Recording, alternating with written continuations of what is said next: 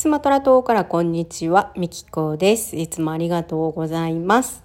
えー、このチャンネルでは自分をサボらずに生きるというところを軸にスマトラ島で感じたことや、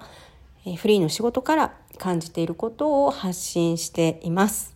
はい。ということで今日のテーマは週5で働くのは当たり前なのかっていうね、えー、そんなお話をしたいと思います。でなんでこのテーマで話してるかっていうとたまたまお友達がね私週5で働ける気がしないわっていうことを言ってて今ちょうどあのお仕事をねしてない状態なんですけどその子はねで、えー、まあ、お仕事をしてないというのは外に働きに行っていないということであの自分でこう創作をしてねそれを売ったりっていうことはしています。で、まあ、外にも働きに行こうかなっていうふうに思ってるんだけど、まあ、週5で働く働ける気がしないって言ってて。うん、であの私もすごいそれに共感して私も週5で働けないなって思っててで、まあ、昔はねそれでもあの奮い立たせてねあの会社に勤めてた時がありました。というのもやっぱりその働いてない自分その会社で働けない自分はやっぱダメだっていうね、まあ、そんな風に思ってしまう自分がどこかにいたんですよね。だからまああの当たり前のように働いてたんですけど、まあ、今となっては、まあ、当たり前じゃないよねっっていうことも思えるようになってきました。で、えー、私が大好きな本があるんですけど、えー、年収90万円で東京ハッピーライフっていう本があってこれ多分ねあの中田さん YouTube 大学の中田さんが、えー、紹介されてたと思います。なので、まあ、あのそちらでね、えー、ご覧いただいてもいいと思うんですけども、あの彼もすごく変わった生活を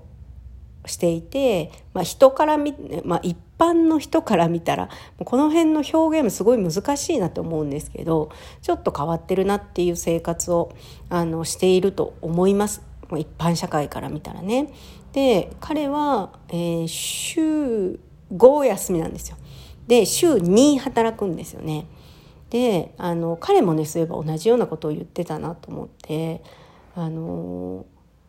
社会の方がおかしいんじゃないかっていうね私はねあの彼の本を、えー、何回も読んだり別の本を読んだりとかもしてるんですけど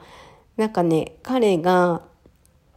こう時々あの口からポロッと出てくるのが社会の方がおかしいんじゃないかっていうこの言葉が私大好きでで自分もどちらかっていうと、まあ、社会不適合者というか、まあ、一般的に見ると、えー、そっちに当たるのかなって思うんですよね。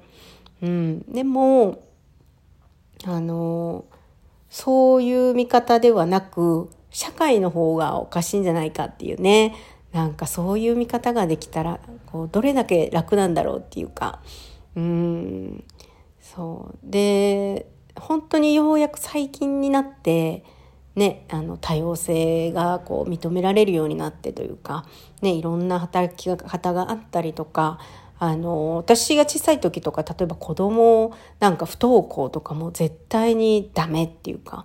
もう休もうなら母さんにめちゃめちゃ怒られるみたいな感じで、まあ、無理やり行ったりとかねしてた時もあったんですけど今はねそういう不登校っていうのも一つの選択肢として、まあ、認められたりフリースクールがあったりとか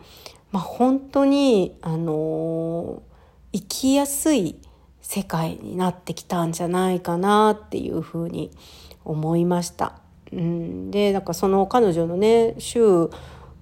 回で働ける気がしないっていう一言が「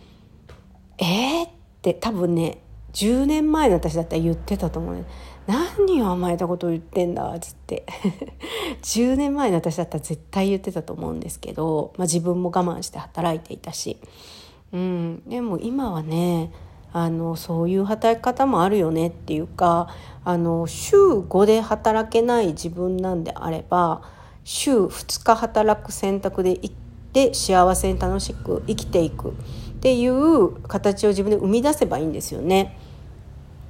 その年収90万東京ハッピーライフの大原さんみたいに、えー、そういうライフスタイルをあの生きたらいいし、えー、まあ同じその週5会社には週5では勤めないけど、えー、毎日何かを作ったりとかそれに関してはもう休みなくもできるっていう楽しいことがあれば